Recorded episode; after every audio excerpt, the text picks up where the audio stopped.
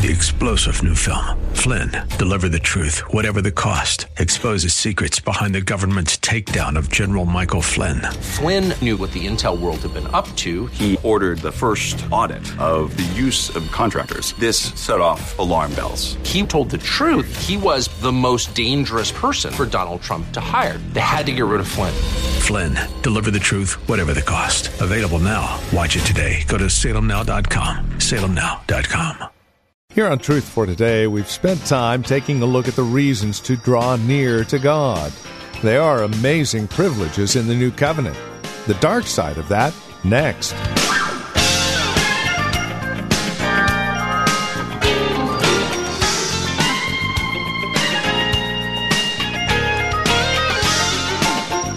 Chapter 10 of Hebrews starts with a positive note, ends with a rather dark one. The positive side, God has done some amazing things. In light of that, draw near to Him. If you don't draw near, well, there are some dark aspects of disobedience. The alternative to God's best is the subject of our time today on Truth for Today with Pastor Phil Howard. Chapter 10, verses 26 through 31. It's a sober look at what happens if disobedience rules our life.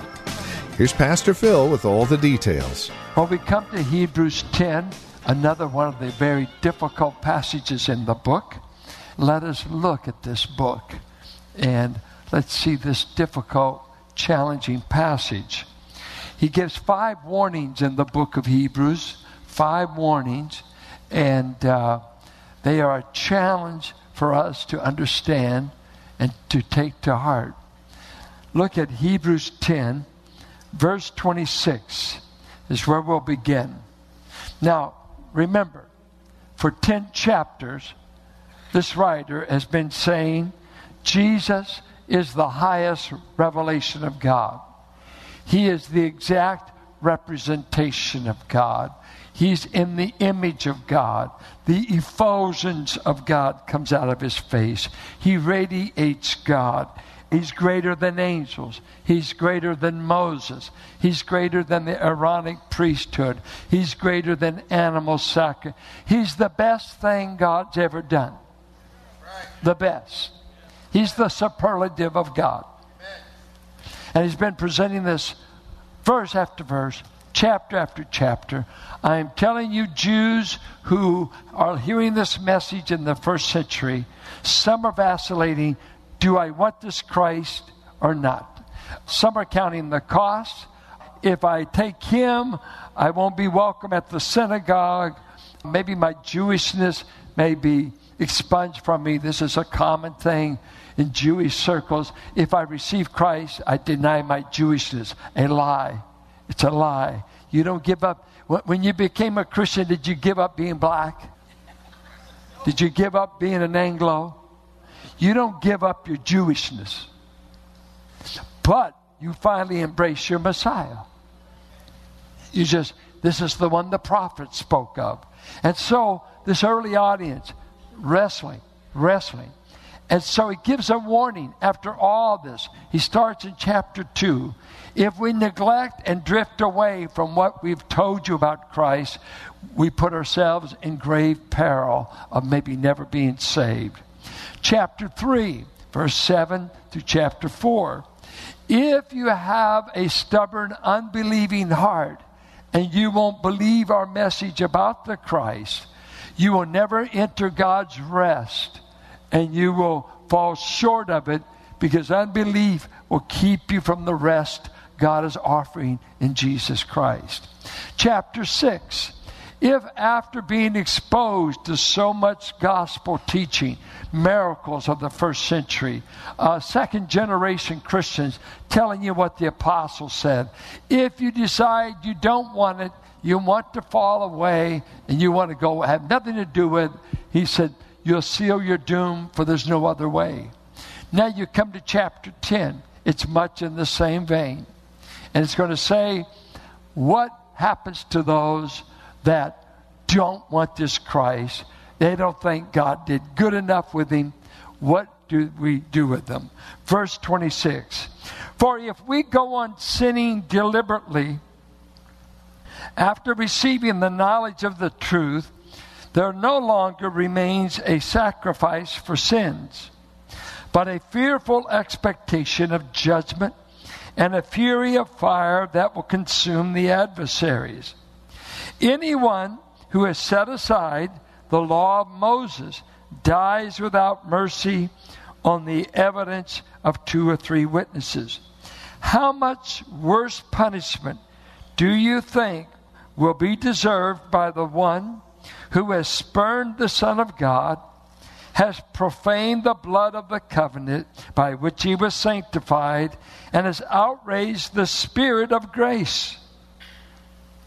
For we know him who said, Vengeance is mine, I will repay. And again, the Lord will judge his people. It is a fearful thing to fall into the hands of the living God. I want to build the message around this theme the alternative to God's best. God has only two things on his menu the best and the worst. The best costs you nothing, the worst will cost you everything. And you make a choice. My best is my son.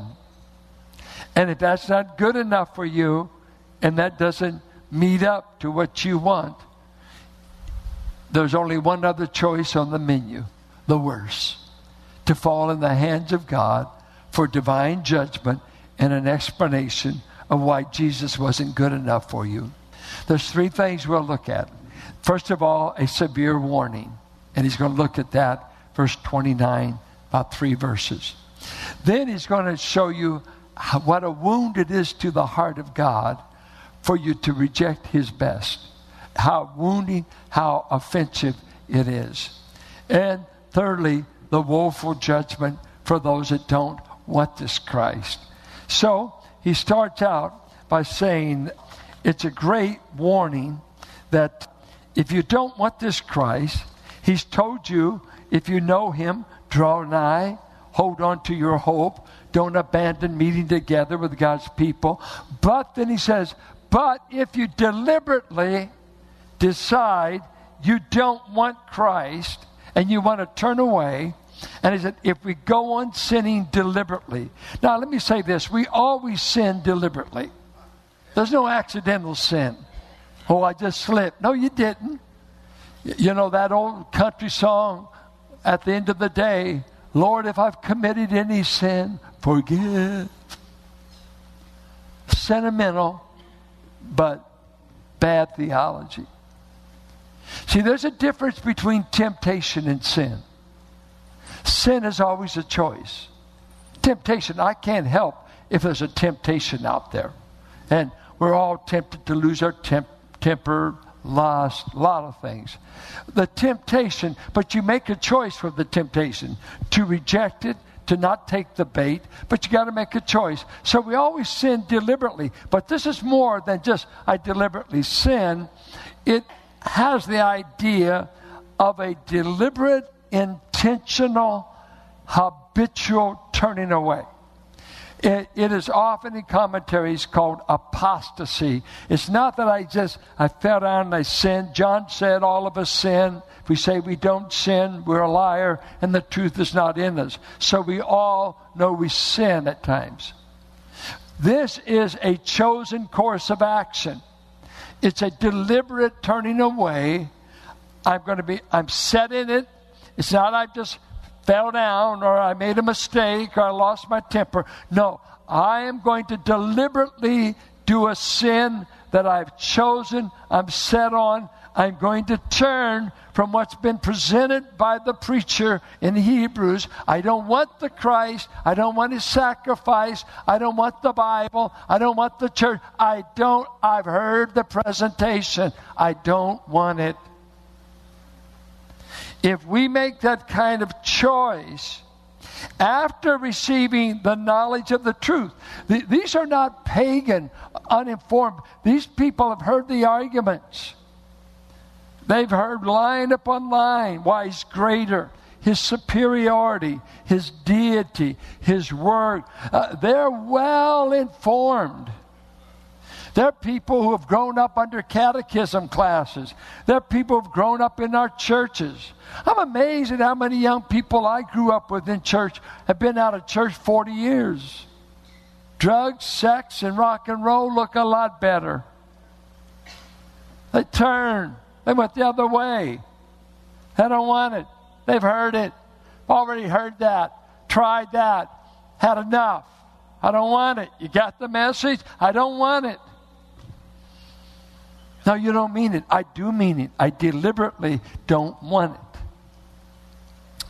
Then he goes on to say, with such a decision, are you aware that according to Deuteronomy 13 and Deuteronomy 17, if anyone chose to turn away from the God of Israel, and in that Deuteronomy 17, he says, if you choose to bow to other gods, you're basically saying, I don't buy the law of Moses.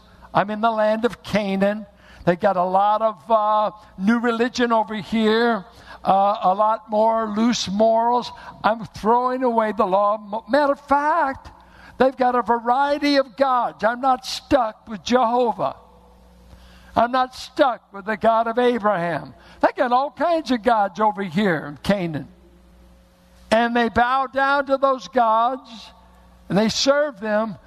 God told Moses, You have two or three witnesses come forward and stone them to death and I am the Supreme Court.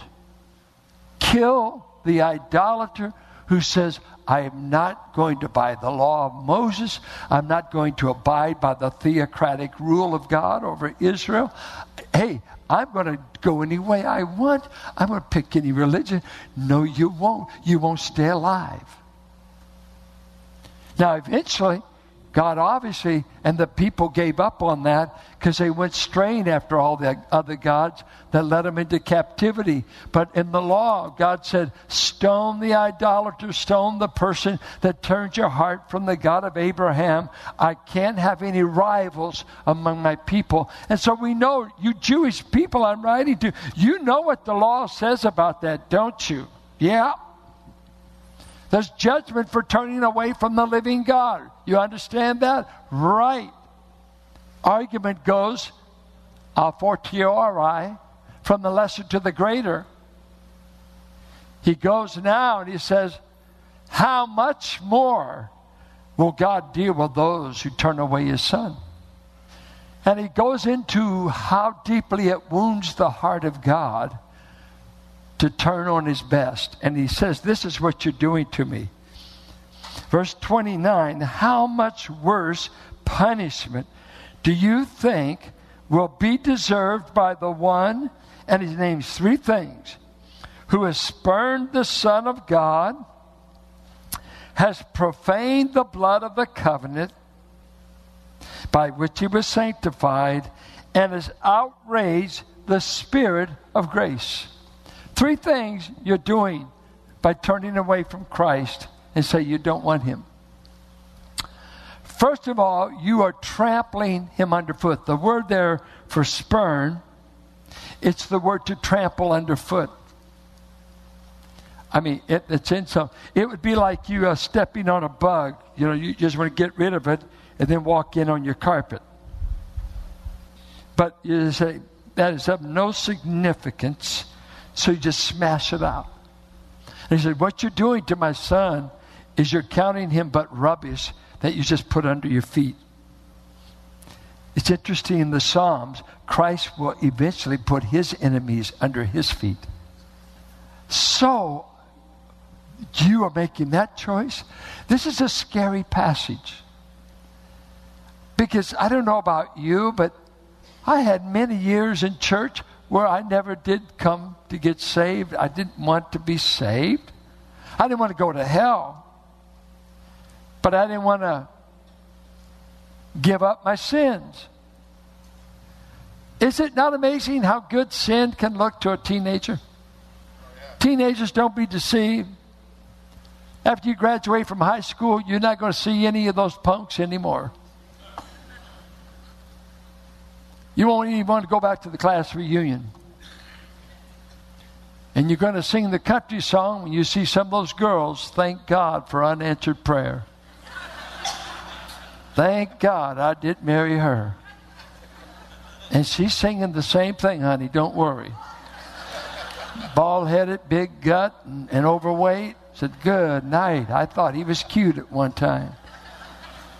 They're desperate. All the peer pressure to throw Jesus out. I can't be living for God in school. That's not the cool thing. No, going to hell is the cool thing. Being cool gets you into more heat than you can imagine. But they trample underfoot the Son of God, and this hurts the heart of God. And they profane the blood of the covenant. And that word profane is they treated, uh, it was a word koinos that meant just common, just it's just common. Sometimes it was used to be unholy, uh, here profane. The idea is of no significance, of no divine significance. The blood of Christ, which we found out the blood of Christ is shorthand for the cross work of Christ to pay for our sins. We're not talking about blood plasma. We're talking about a violent death under the wrath of God in the place of the sinner. That's a joke. That's barbaric. It's a pagan concept. Take the blood out of the course. We, we have people come to our church that came from other churches. They ripped out all the blood songs in the hymn book. What can wash away my sins? Nothing but good works. Nothing but keeping the Sermon on the Mount. Nothing but being a nice boy, nice girl. Be nice as you want, you'll go to hell. Only the blood of Christ saves. Only the blood. That's what the book says. His blood has put away our sins. You reject that, and you don't want that. There's no payment for your sins. That's the only way we go to heaven. We don't go to heaven because we keep the law. We're living perfect lives. None of you living perfect lives. And it's so wonderful, a wonderful relief when you finally say that, even as a preacher. I am here by the grace of God. I ain't the most perfect thing here, but God loves me anyway, and the cross paid for my sins anyway. I'm trusting Christ.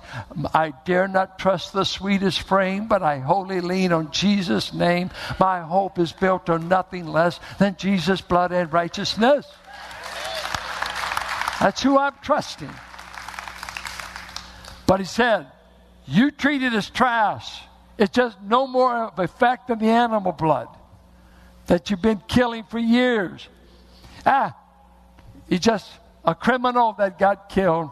He's a child of fornication. He is not the Son of God. I don't want it. I've heard your message. I've heard all the arguments. I don't want it. It's a deliberate choice. I'm not deceived. I've heard your presentation. I don't want him. Third thing they've done is they have turned away and treated with contempt the Spirit the Holy Spirit that came to give you grace. He's the messenger of Jesus, as it were. Go tell them that I died for them. Go tell them and that I'm going to have the Spirit apply the benefits from the Son's death for your sins. All you got to do is yield to the Spirit's wooing, convicting, and you will receive eternal life. And what do they do? Instead of welcoming Him, they spurn and treat him with contempt. Wait, don't waste your efforts on me.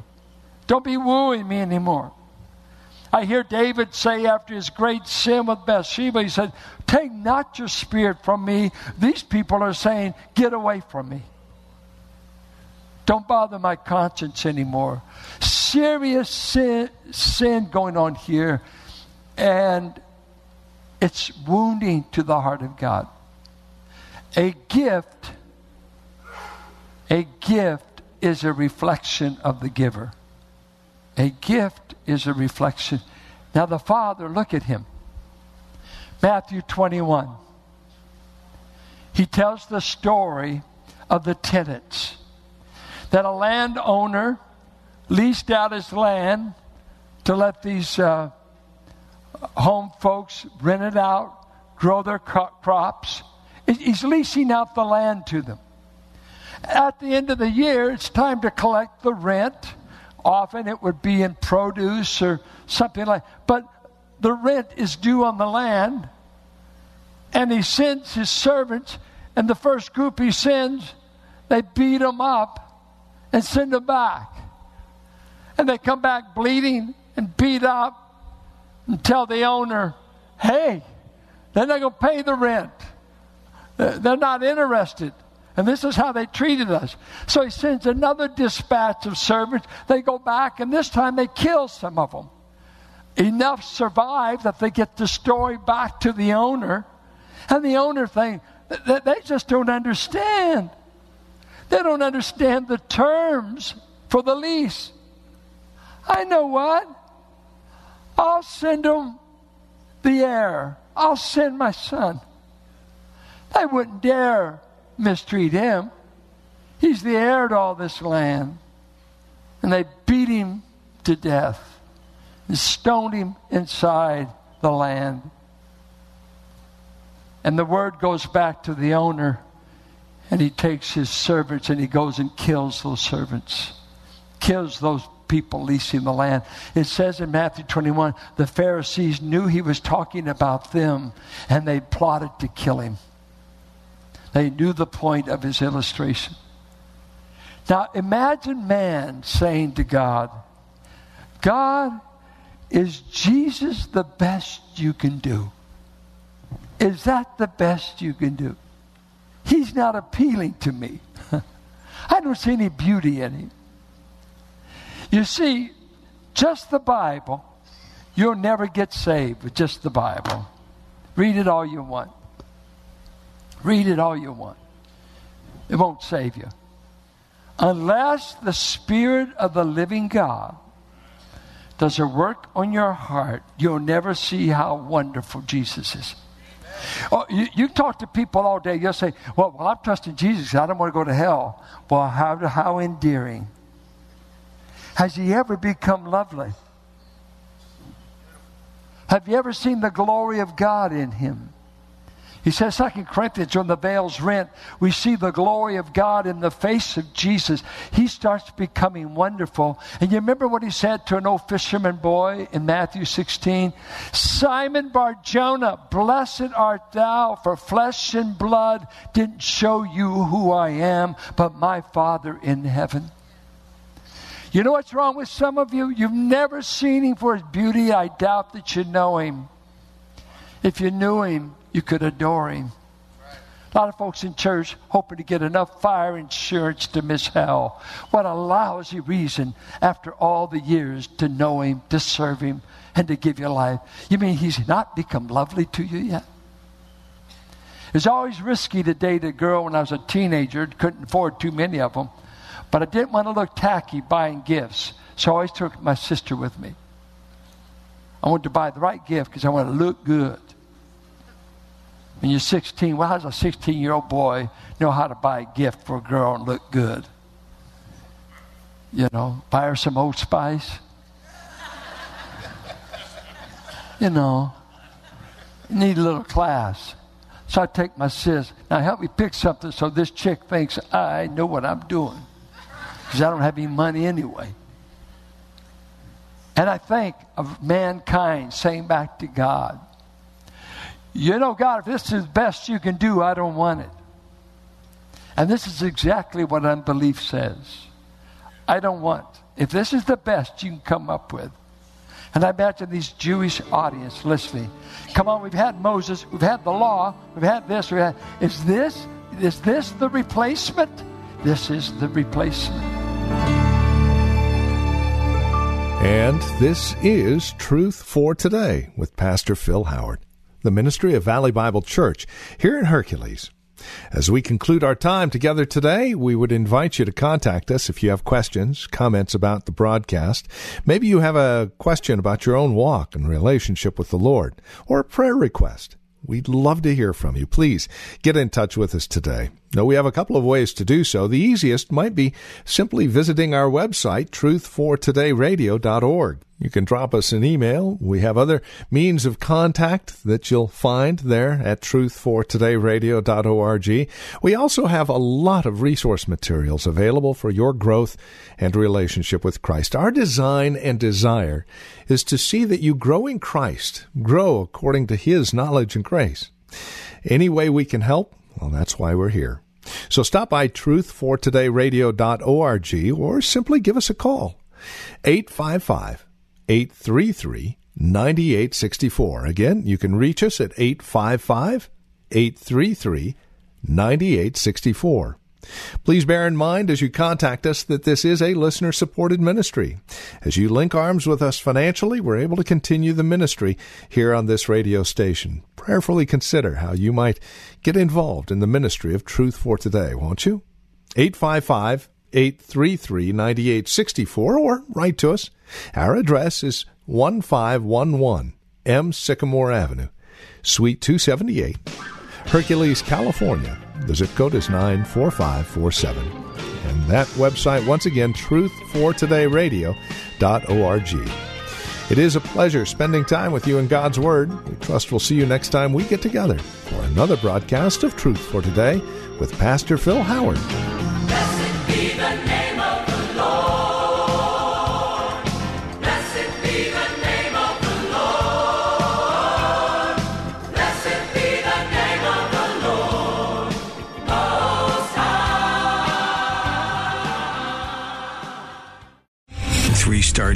Michael J. Flynn, head of the Pentagon Intelligence Agency, knew all the government's dirty secrets. He was one of the most respected generals in the military. Flynn knew what the intel world had been up to. He understood its funding. He ordered the first audit of the use of contractors. This set off alarm bells.